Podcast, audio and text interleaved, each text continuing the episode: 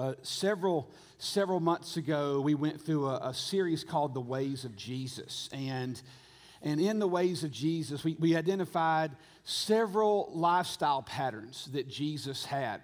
And, and, and there may be more, but these are kind of the five that, as a staff, and then even with some core groups, we went around and met with many of you, and we kind of looked at them and went over them together. And there were really, there were really five key lifestyle patterns. Y'all remember if you grew up, uh, maybe, maybe you were growing up in the early 2000s, late 1990s, there was a thing come out, what would Jesus do, right? We, well, I think this is more of what, did what Jesus did. These are some consistent lifestyle patterns, and there were five. And the first one was Jesus put the kingdom first. You know, Jesus talked about the church, by my understanding and my recollection. One time he talked about the church. Maybe if there's any more than that, come tell me because I, I haven't seen it. One time he talked about, upon this rock I'll build my church. But he talked about the kingdom all the time.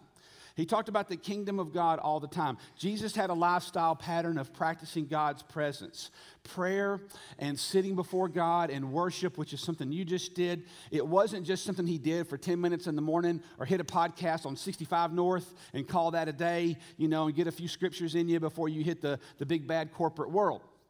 Jesus had a habit of departure. He had a life rhythm that was way more than just a morning ritual. Jesus had another pattern, what we call living free. Jesus healed people emotionally. Sometimes he healed them spiritually, and sometimes he healed them physically. But all of it was about connecting them to the Father who can, who can heal them eternally. Jesus set people free and even talked to us about what freedom looked like. We talk about freedom a lot, spiritual freedom. It's a lifestyle here. And then Jesus was always always truthful. One of the things that, that really really uh, impacted me when I first began reading the Gospels with these kind of lenses. I put these lenses on and I was like, I want to see some lifestyle patterns of Jesus. And the first thing that jumped out for me was Jesus was always truthful. And by that, I don't mean that he always just told the truth. Well, of course he did. It was way more than that. Sometimes he spoke the truth about why a person was in shame.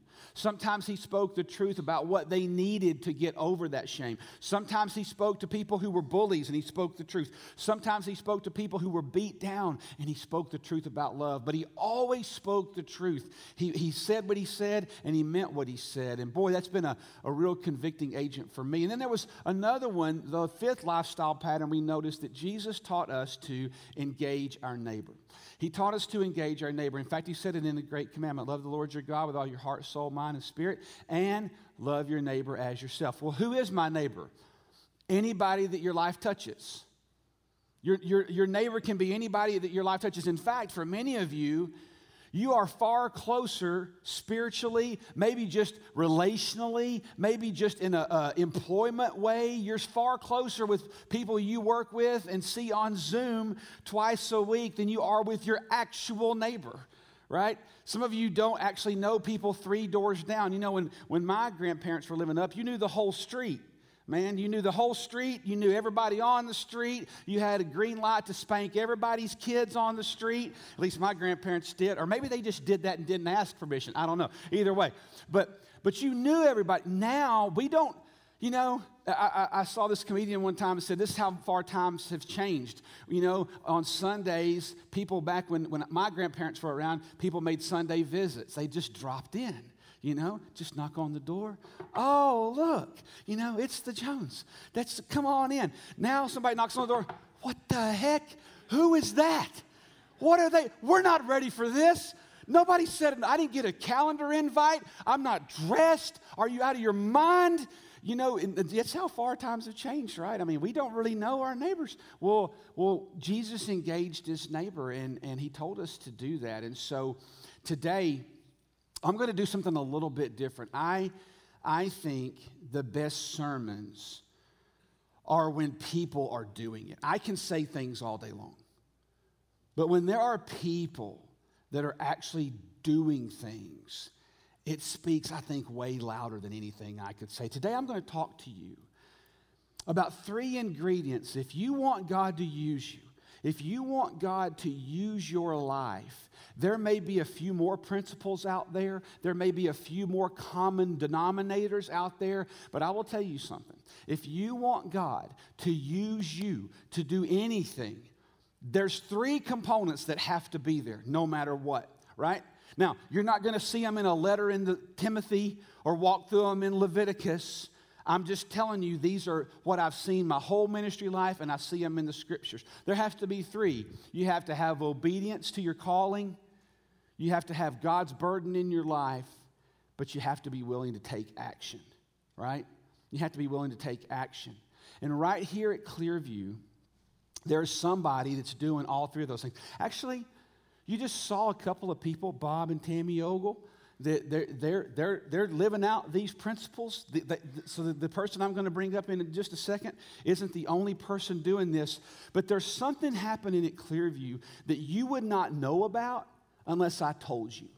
There's something going on in, in, in a church member's life, a church person's life that goes here that, that I want you to understand that these three things are happening and some, some pretty radical things are happening. So back in February, we, we, we, we brought this young man up, and some of our guys know him. I mentioned him a few weeks ago, but something has changed even since August 13th. And I want you to come up. Everybody uh, say hi to Jordan Rowe. Come on up here, Jordan. And the uh, carry that. Now, um, if y'all think I have a southern accent, Jordan's from Georgia. He's from South Georgia, and so it's going to be even better, right? That's right. Uh, that's right. Well, um, Jordan, Jordan, tell him. Tell them who you are and what you do. Uh, I think it's already on, but some of, some of y'all have met Jordan. Some of our men have met Jordan, but we're going to talk about something happening in his life that's that this week has been the week of weeks for me to watch some of this stuff go down. So tell them who you are and what you do. Yeah, so my name's Jordan, um, and I'm a songwriter and an artist here in town. Um, a little publishing company called Tape Room that's under Sony. Um, and so most of the days, Monday through Friday, I get up and go write a song up there on Music Row, and uh, sometimes playing shows on the weekend and putting out our own music. So just kind of all the things in about a half and half way. Um, and I've been coming to Clearview. It's, gosh, it's been a little while now, maybe a year, year and a half. Yeah, maybe longer. Maybe, yeah. yeah. Um, and so it's been awesome, and uh, it's been great to be a part of your church as much as I can be here. Um, so yeah, that's kind of where I'm from, or where I'm doing now, and I'm originally from South Georgia. So thanks for having me up Down here. on the Georgia line. Way on the Georgia, Georgia line, Georgia yeah. Line. And I saw Jordan one day. He walked into church, and you know, you know, if you're into a hobby, like if you're a golfer and you see somebody wearing Titleist, you know, they're, they're telling you something, you know, about what they love, right? If you if you see somebody wearing something, well, I saw him. Probably three people in this whole church would know anything about it, but on the back of the yoke, that's the back of the neck, he had a vest, and it and it had a, a, a brand that was a duck hunting brand. And I said, hey you're a duck hunter. And he's like, Yeah, I am. And we talked for this long time. And, and then he said, I didn't know this, but it was funny. He said, Yeah, I'm talking to this guy and out in the lobby. And I go into church. And then about 30 minutes later, he goes up on stage. I'm like, Oh, that, he said, yeah. he, he, said, and worship was going on the whole time. I'm like, Yeah, but this is duck season, man. I mean, we got, it, we got things to talk about. You know, I know what's going to happen in there, you know. So uh, I yeah, kind of was playing hooky a little bit. Yeah, the first Sunday I came um, back home, every church church service starts at 11, not 10:45. So I was already 15 minutes late. And uh, I showed up, and I'm walking in, and I'm out there on the sidewalk, and this guy comes up and is like, "Oh man, it's a Drake vest. You like duck hunt?" I'm like, "Yeah, man." And uh, we're sitting out there, and I cannot get away from this guy, and I'm like, and I'm like, I'm like, you know, trying to wrap it up. I'm like, man, I gotta get in. You know, they're already starting. I can hear the music going, and I'm trying to wrap it up. And he's still talking ducks, and I sit inside, miss the whole song service, and he gets on stage, and I'm like, oh, that's the preacher. I had no idea. Yeah, that's right. That's, that's right. when I knew we'd be good friends. That's right. That's right. Well, there's three there's three components that that I just showed you that, that I've seen alive in Jordan's life. And and I'm going to cap this off in the end with something that happened this week that that is part of somebody in our family. But but the first, I would say if you want God to use you, you're going to have to have a heart bent toward obedience. A, a heart that leans toward being obedient. And you've heard me talk about that many, many times. And, and, and I'm telling you, if you want God to use you, you have to resolve. Your yes has to be on the table. It has to be on the table. God, I will go where you tell me to go. Here am I, send me. You, you, have to have, you have to have a lifestyle posture of that. And Jordan, I saw that happen when, when I got to know him a little bit. And so I got a question for you. And I know a little bit about this, but I don't know all the inner workings of it. But here's the question, and I wrote it down on the screen. Uh, when did it become clear to you that you needed to move to Nashville to pursue music? Because that, that's only a six, seven hour drive, but it probably felt like a whole nother country like to pick up everything you know, and, and in you had a ton of money. And then you, you know, you're one of countless thousands upon thousands that, that, that do that every year, you know, so the odds are stacked against you already. And that's, that must seem like Mount Everest to do that. What, when did it become clear that, man, I, I got to leave where I'm at and go do that? Man, um, this story could be way longer than it needs to be, so I'm trying to figure out how to, you know, answer that. Um, but it was honestly like I got crazy, a couple crazy different signs from the Lord, um, and I know one of them, and I'll try to keep this brief. But um, I'd met uh, my roommate now, uh, Ray Fulcher. He's a songwriter up here, um, and you've heard a bunch of his songs on the radio. I met him at a show at the Georgia Theater down in Athens, Georgia. Um, kept in touch, called him up this was summer of 18 and was like, hey, can I come live with you uh, for a summer and, and, write songs before I go back and finish my year of school that I had left? And he said, yeah, come on. So we're driving up, and my dad, I'll say you the whole story. My dad um, gives me, he goes, hey, I was praying for you last night, uh, trying to figure out, you know, what I could tell you on this drive up here. And he said, I just prayed, Lord, you know. And he said, The Lord showed me this. I had a dream that you did this. And my dad told me specifically, like he said, I saw you do this and this and this. And these things were things that I had literally done um, at a church camp a couple years back that he had never seen or never knew about. And he said, I mean, it was like super prophetic. And he was like, These are the things I saw you do. And the Lord said to tell you choices. Then we get up to Ray's house, and um, Ray goes, Hey, we can't move your stuff in the front door. We'll do it in the back because a dove has made its nest on the front door of the house. And I told you about the dove a little bit, but um, it was like a, a, dove, like a hunting dove, not like a white, you know, like pigeon dove. It's a dove that doesn't usually do that um, on your front door. And so it was like I could get super close to it. And my dad, you know, he told me after we moved my stuff in, he said, I prayed for a sign. This is where you're supposed to be. That dove was sent by the Lord. And then that was in like, that was summer of 18. I moved up officially in 19 and I was really struggling with whether I was supposed to be here or not. Um, like you say, it was like super. I felt like an alien up here, you know, compared to Adel. Um, and so I prayed, Lord, all right, give me a sure sign that I'm supposed to be here. Um, and the next day, uh, I promise I'm trying to keep this short. The next day, I get on a flight. I'm going to a songwriter thing in California.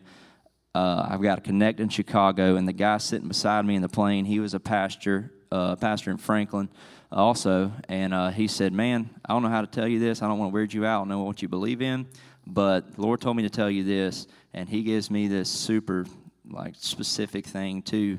Um, and he said, I usually only fly Delta. We were on American. The Lord told me last night to fly American and fly this plane. He wasn't even going to where I was going. He literally just went there out of obedience and then ended up telling me this word. So like that's how I knew, I knew, I knew was these crazy signs from God. God was moving. God was around. moving in it, but I'm like overthinker.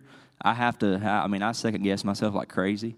So the Lord has to do these really cool things for me to not second guess everything. You're like Gideon. Yes, yeah. exactly. You yes. just need a lot of birds. Yes. Stuff. Yes. Crazy Pastors stuff. on airplanes. It's okay. Yeah. You won't be the first. You're not the first person ever. Yeah. yeah it's, it's so, wild. So reason I bring that up is because you, you have to obey when you when you're praying about something. You have to obey what God puts in front of you. And you hear me talk a lot about God's not going to reveal to you. If you want God to use you, He's not going to reveal to you like step number one through 17. He just isn't. He's going to reveal to you the next right step. That's it. Just the next right step. That's, that's what you're going to get. And, and if you're not going to be obedient with that, don't expect mile marker two. He, he's, he's going to, he, you're going to have to learn to be, I will be obedient without needing to understand. And what I think, what I saw in Jordan is, is I saw somebody who had this gift, but he had to put it into motion. First Peter 4 says this it says, as each one has received a special gift, employ it in serving one another as good stewards of the manifold grace of God. And that word, good steward, really made me think. You know, all of us, the Bible tells us that all of us have been imparted with spiritual gifts, but those gifts mean nothing if you don't steward them. It's up to you to manage. Have you ever thought about that? Have you ever thought about the fact that it is up to you? God gave you dominion. He gave you dominion over how you use the gift. And if you just choose to let it sit there, that's what it'll do. And so Jordan eventually had to restructure his life, to, or, or you weren't going to be a good steward. You couldn't experience all of that where you were living. That, that gift needed to grow. What did Paul, I'm thinking now of what Paul told Timothy. I remember what Paul told Timothy? He said, stir up the gift. It's already in there. Maybe, I don't know if Timothy had let it grow dormant, if he had let it kind of ebb down. We were told to stir it up for the glory of God. We need some of y'all, if you want to experience the, the, the, the, the manifold grace of God. I, I, I, have never met a Christian, and they may be out there, I've never met a Christian that said, you know, I hope to die a meaningless existence and mean nothing to the world. I've never met anybody that said that.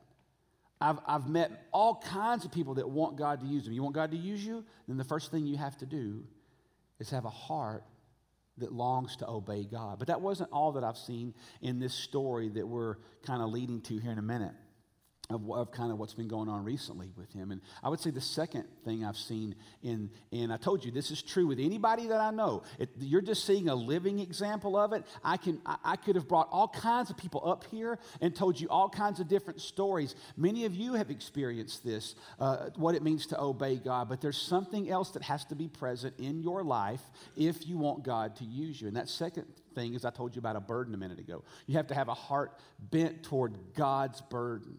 Now, let me tell you, um, this is where the story takes a little bit of an interesting turn with Jordan Rowe. Um, in that, um, Jordan probably, I don't know when, when um, the, the, the burden came alive. I just remember where I first remember hearing about it. And that is, um, you know, we were in a duck blind where all holy things happen. Um, and he had this, we were sitting there, it was a little slow, and and we were talking about your life, and you said, Man, there's this thing inside of me that I don't know what to do with.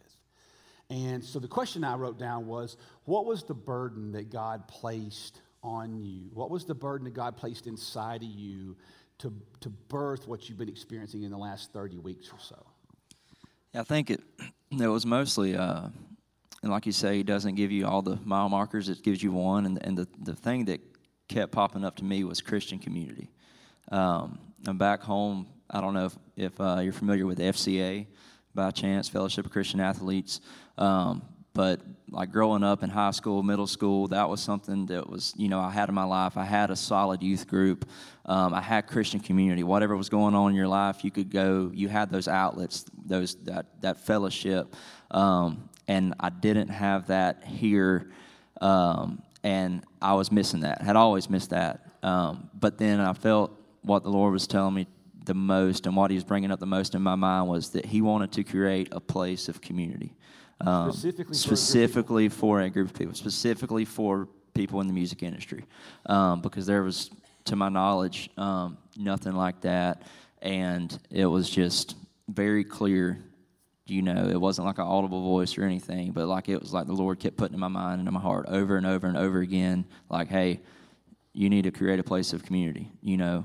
Um, and so and that you, was kind of where it started. You from. had, and there, and if there were, and there probably were places of Christian community, maybe for different pockets of people, but for the tribe that was around you, there you didn't see it.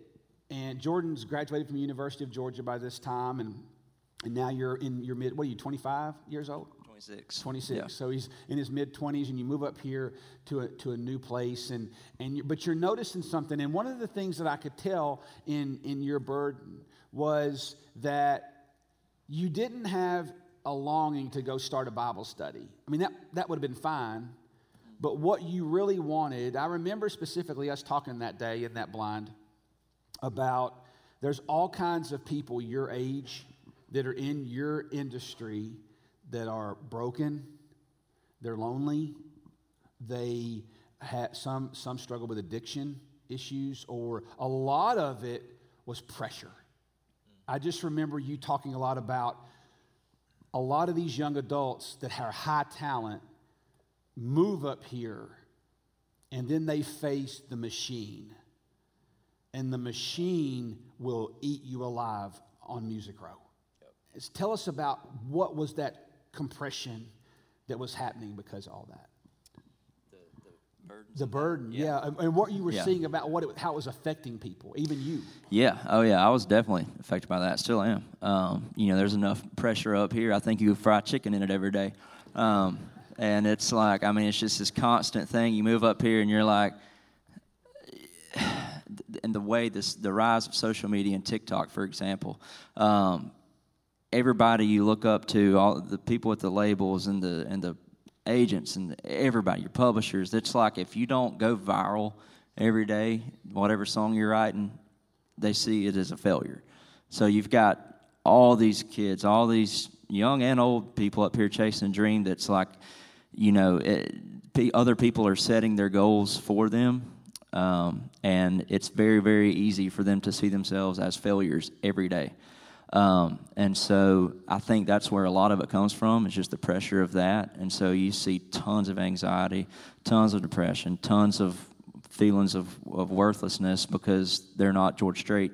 Um, and, you know, just just looking around, running into wall after wall after wall, wondering, you know, people, you know, questioning all kinds of things. Is this what I'm supposed to do in my life? Why isn't this working out yet?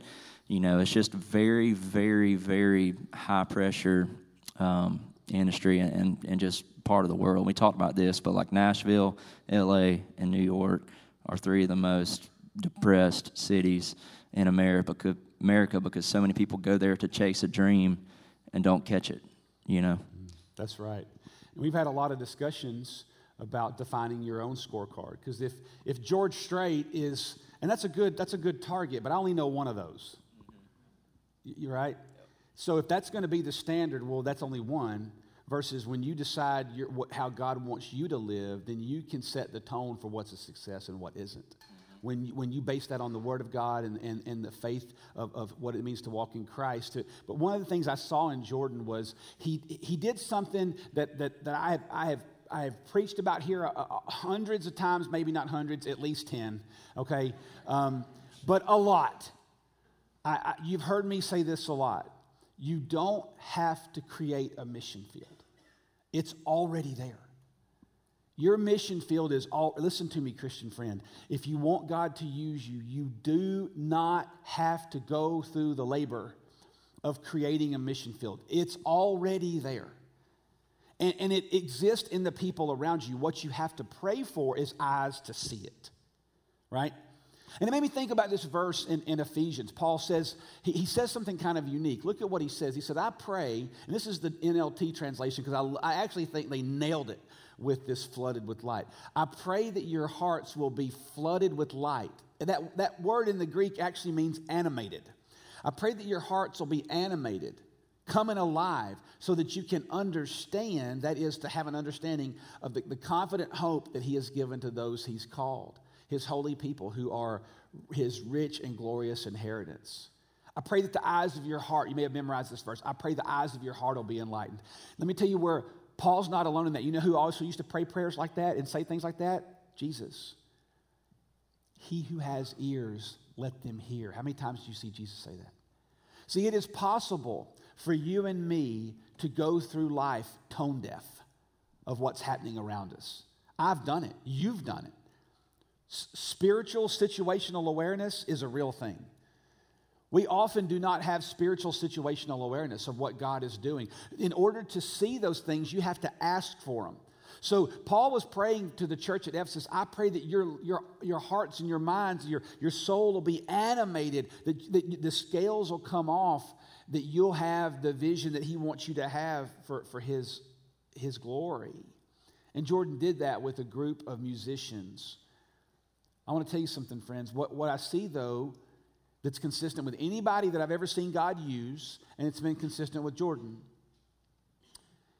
is if you have a burden, you got to act on it, but it has to be God's burden. Jordan's burden wasn't to grow a brand, it was not to grow a brand. It was, I see hurting people. I have their cell phone numbers. I see people that are confused. Sometimes I'm confused. I see an industry that can eat people alive before lunch, and they're all around me. So I, was, I would say it to you this way, friend. If you will meet God in his burden, if you will meet him in his burden, he will give you his vision. See, because God's burden, listen to me, are, are you listening? God's burden is not your brand. Your brand is not God's burden. God's burden is for people. And, and Jordan didn't, you didn't know it, but you were aligning your burden with his burden for broken people. And when you when you do that, let me tell you what comes favor. Favor comes. Favor comes on stuff like that. So you started something. So we're going to talk about the third component. And that if, if you want God to use you, you have to have a heart bent toward obedience, a heart bent toward God's burden, and a heart bent toward action. You have to actually do something. So tell them kind of what you started, and we're going to unpack that a little bit because this is where it gets kind of fun. Okay. Um, so after we, you know, like I said, that burden had been on my heart for like months. Um, there was never like a burning bush moment of like, oh, it's right here. This is when you need to do it. It's, it's kind of built up over time. Um, we were in the duck blind that day.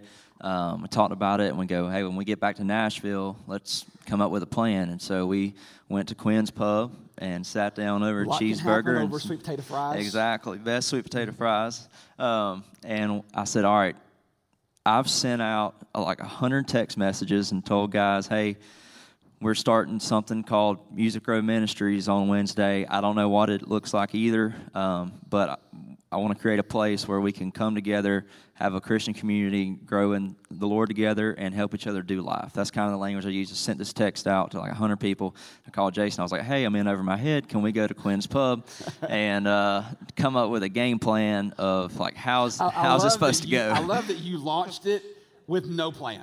No plan. Z- no zero. plan. Yeah. It, I, it's the best. Yeah. That's uh. I have no.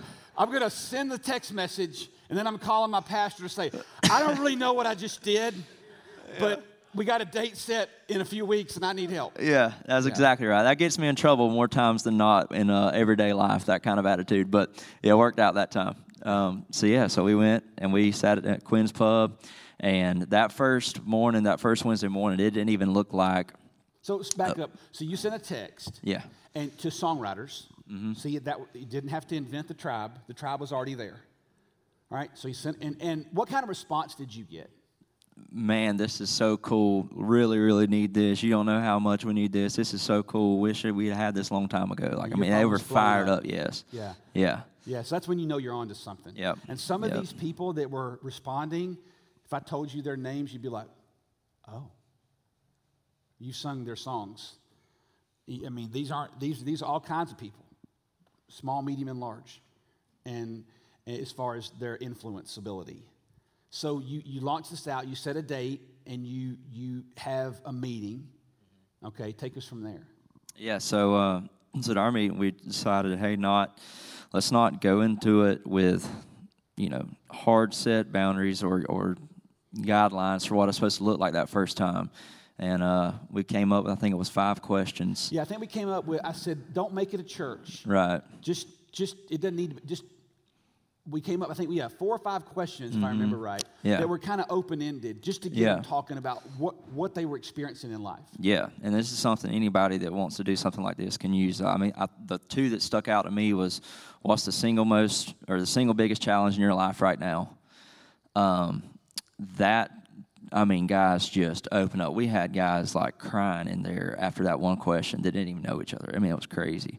Um, and then number two was, all right, and that was in February. So we said, hey, pretend it's Christmas, you're back home, and somebody says, hey, man, what's going on in Nashville? What's new? What are you, what is, you know, what are you liking up there? And they, and you said Music Row Ministries. This, this thing has changed my life. Um, what would make you say that? What could we do here that would make you say that and answer that question that way in December? So, and I don't think we got past those two questions. Yeah. Um, and it was just, I mean, like an hour and a half of guys just opening up, just things coming off their chest. I mean, it was crazy. And I called you that day. I was like, I don't know what's going on, man. Yeah, I was I was excited because I, that y'all never got past question one. You knew you were onto something. You hit kind of a nerve there. Going back to that First Peter verse, look at First Peter four ten again. It says, "As each one has received a special gift, employ it." It doesn't do anything if you don't set it into motion. You, you, you have to start, start doing something and stop talking about it. And so, so, Jordan, but I do remember prior to you doing that, there was a place you were stuck. Like you were just kind of froze for a little while on it. We, I noticed about two or three times we, our conversations kept coming back to this. So, what was holding you? What was holding you up? What, what was it? My overthinking, Try, trying to have control of it, and uh, you know, I'm like a bad habit with perfectionism by nature.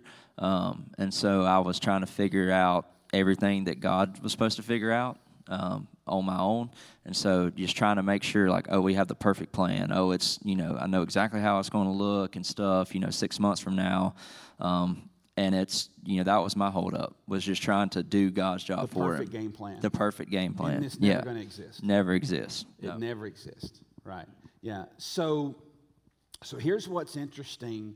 All right, so then he launches this thing about 20 something weeks ago? Uh, 30. Uh, this past Wednesday was 30 weeks. And now I want to say this, okay? We, this is going to sound weird. We are, we always record our services. Don't share what I'm about. Don't let this out. And here's what I mean by that. I think the worst thing that churches can do with movements is monkey with them. If God's already doing something, let's support and help and stay away. I mean, money, help, Quinn's Pub, whatever. It doesn't need to become a church. It's already a grassroots movement, right? And, and, and but there's something, the reason I say I don't want this shared, if you're watching from home or you're hearing about this, that's fine. I don't, I don't think this needs, let it do, let it do what it's going to do. Let it do what it's going to do. And here's why I'm saying that. Because he took some big risks with a global brand. Okay? So you needed a space. So what did you do to get the space? So I was just thinking, you know, like, hey, if you want to make this big, God, then I'll help you out and try to find the biggest parking lot that we can. So Sony Music Publishing has the biggest parking lot on Music Row. Um, Sony. And yeah, and uh, so. And you, who'd you go to? Rusty Gaston. Who he's is? the he's the president CEO of Sony Music Publishing. um, I mean, yeah, I love the just. I'm just gonna walk up to the man, you know, the guy with you know the number one dude. Yeah. Yeah. But it, what was crazy though was I didn't tell you to do that. No, no. You just did that on your. We own. just did that. We just did that. Um, but what was crazy, I knew Rusty was a believer. Um, I had talked to him about that before, so that really helped going into it. But um, what was crazy is the Lord put him and another guy in inside of Sony to allow this to happen, and I made sure Rusty knows that. But he was all about it and was like, absolutely, man, anything you need, the doors are open. Um, and he gives me the number of Mr. Bobby, and he's the that's, property that's manager. The property, man property manager. He's been there 28 years, and he goes, hey, this is a, a, great man of God. He'll help you with anything you need to. Um, so it was like this really, really scary, potentially thing that was just the Lord had already, you know, been there. You know what I mean? So y'all he's, began using the songwriting room for yeah. that. So fast forward, this thing's going on. It meets every week, Wednesdays at 9. Wednesdays at 9. Wednesdays at 9. Yeah. Songwriters from all non Sony people, just people on the road. Mm. People in the music industry are coming. Yeah, Roughly, songwriters, artists, yeah. publishers, labels, agents, managers, any yeah. any ties and photographers that go on the road. And anything. there's no line item, There's no church vote. There's no money. Like, the, the, you don't have to, it doesn't have to be complicated. Just start.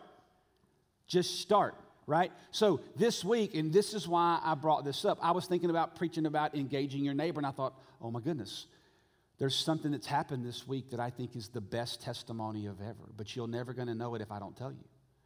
So this is a picture of Jordan. And that's Jordan there in the black shirt with his back to you. And Jordan called me up a few weeks ago and he says, Hey, man, you're never going to believe. Uh, he, for actually, mean, picked up the phone. He said, Hey, do you know of a creek I could baptize some people?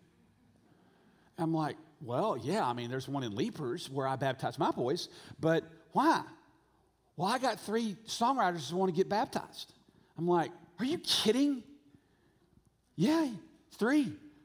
And I'm said, when I want to see this, I want to come see that. And this past Tuesday, Monday? Tuesday. Tuesday. This past Tuesday. So you, then you called back and said, we don't need a creek because that changed. Mm-hmm. Tell me that story.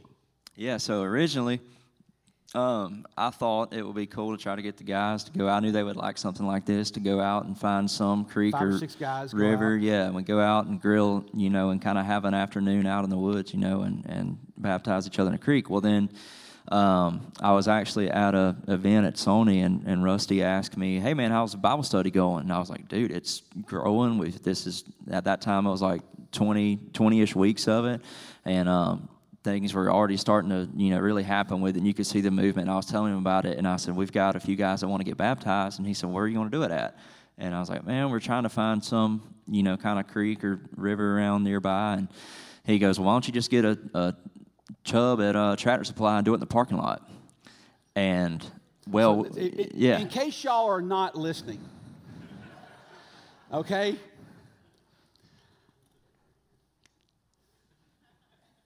I'm giving dead spot there for a minute for them to cut this portion out if they need to. The president of Sony has suggested that we get a horse trough from Tractor Supply and baptize people yeah. in the parking lot of Sony Music Publishing. Don't tell me there's not a God. Yep. Right? Right? I would say, too, like one thing that that reminds me of is, you know, because it's so easy to think that you've got to fight your battles, you've got to win, and you've got to go in his office and convince him that this is a good idea. Um, but it reminds me of the, you know, so many times Old Testament when God tells Joshua, uh, hey, go claim what I've already given you.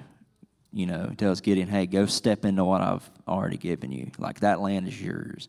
So whatever the Lord's telling you to do, He's already fought that victory. He's already fought that battle and he's given you the victory. All right. So you don't have to go fight for the victory. You just go walk into it. You know, you gotta walk into it. You gotta walk into it. Word. So yeah. that's like, they never that was so cool. So no, no. So, so watch this. So I'm there. I'm like, I put this on my calendar weeks ago, right? And I'm like, I'm going to this thing. I'm, I woke up thinking about it. Alexis and Vicky show up. I think Leanne Cates was that she was there. Uh, I may, Zach was there. Clayton was there. Uh, there was a few more. I'm, if I'm leaving anybody out, but I will tell you what I saw. What what I saw was all of these young men and women in their 20s. The vibe was something you could only wish for in a church. They are for each other. They were crying together, hugging each other. They were eating burgers and, and, and some deer sausage of a deer that Jordan killed. You know, I mean, it doesn't have to be high five, man. It can be low tech, right? There are people showing up, men and women, and it started with obedience, it went to a burden. And when you align yourself with God's burdens, He moves things out of the way. And then that's Jordan baptized in one of those things. And, and uh, I, it actually dawned on me, I'm like, do you know how to, you ever done this? Not really. We're, we're in the parking lot. He's like, can you tell me how to do this? I'm like, well, it's like, it's almost game time, you know. So, so we're, we're talking about that in, in, in such a, a, a, Gen Z answer. But I've been on YouTube and I looked up some stuff, you know, like, of course you did. You know, we went to seminary, they go to YouTube, you know. But, but it, it's fascinating. And, and, and so, but I want to, I want to, there's, there's something bigger here that, that I want you guys to see. Uh, this week, something else happens. Um, some of you might know him and Franny. They go to this church. Jeff, Jeff and, and Franny go here. Jeff Johnson and Jeff sends me a text on Thursday, and he says, "I want you to see this picture. This is Auburn. This is at Auburn." And he said, "Man, we don't know the number yet, but he said my son sent me this. There's like somewhere between this was the range, somewhere between 100 and 300 people were baptized at Auburn this week." But, but here, here's what I, here's what, yeah, clap for that. Yeah, that's awesome. But here's, here's what I want to say to you guys of why this matters so much. I told you when I went to Asbury and I gave you the report that something is happening with this generation. And they're not coming to the church, they're just doing it. I mean, they're just doing it. And I'm telling you, it reminds me of what I saw with Promise Keepers in the 90s when I was your age and Promise Keepers hit. And God did that in some ways around the church. He, he did it with the church, but he did it through a football coach. He, he, churches hopped on the train. I'm just, but I'm telling you that it's, it's got the same earmarks of I saw it at Asbury. This generation, they're, they're not doing it in defiance. They're, they're just not asking for permission. And I love it. Don't ask for permission. Just go do it. And, and so I, I, I want to I wanna end this today by, by just saying to you something that I think we all need to hear. You know, they say that, they say that, um, that the key to mastery is repetition. You ever heard that? The key to mastery is repetition.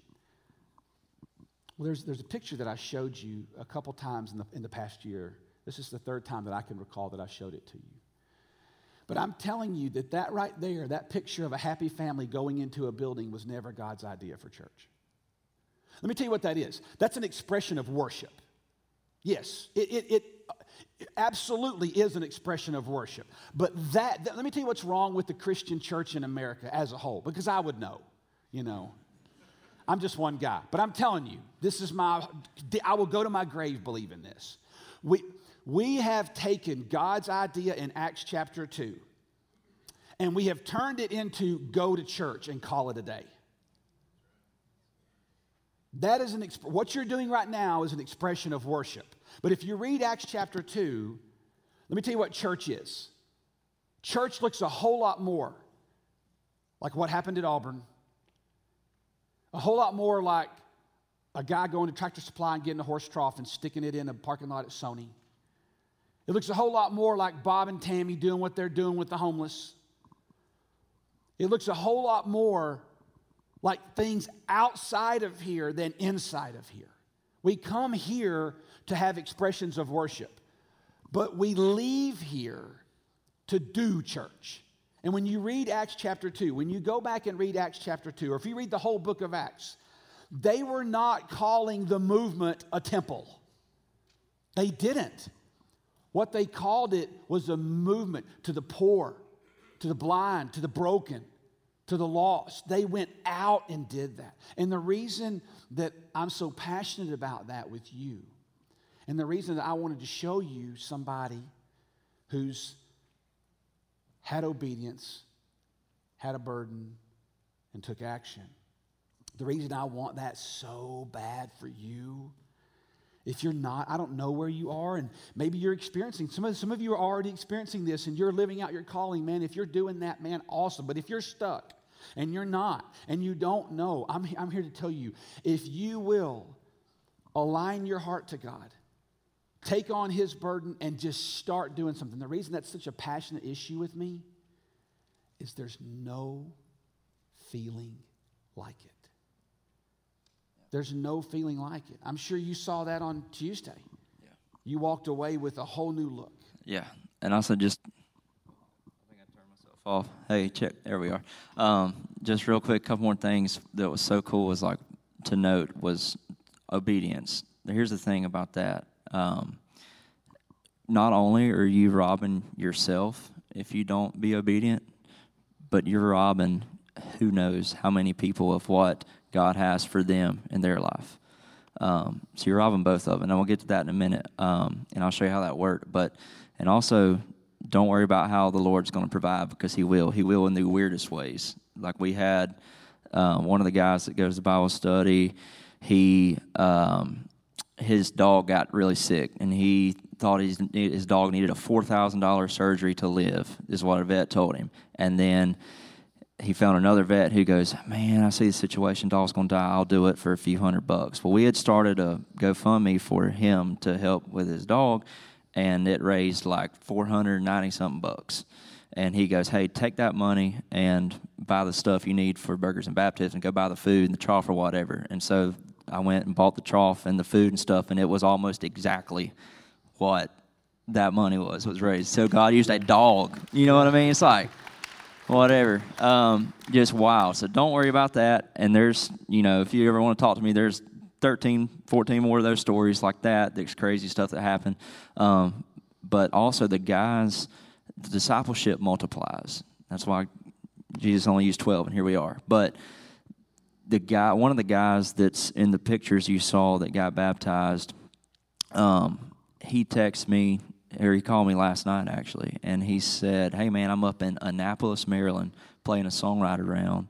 And he said that during the round, he wrote a song about his baptism. He said during the round, he was shared his testimony and how he got baptized. And he said after the round, this couple came up to him and was like, "Hey, what's it mean to be baptized? Like we see your joy and we want that. What does that mean?"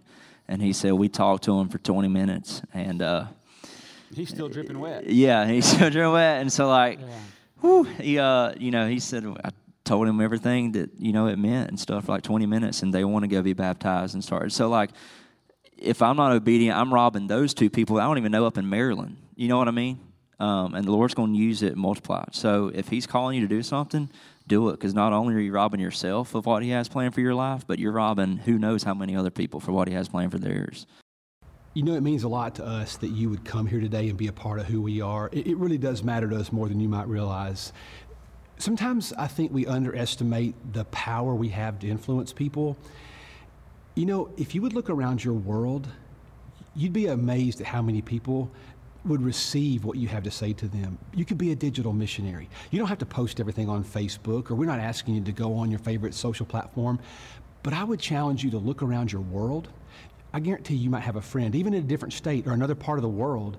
Something was said today, whether a sermon, a prayer, a song, something was said that could mean a lot to them. Man, send it to them. And you'd be amazed at how much of a difference that could make.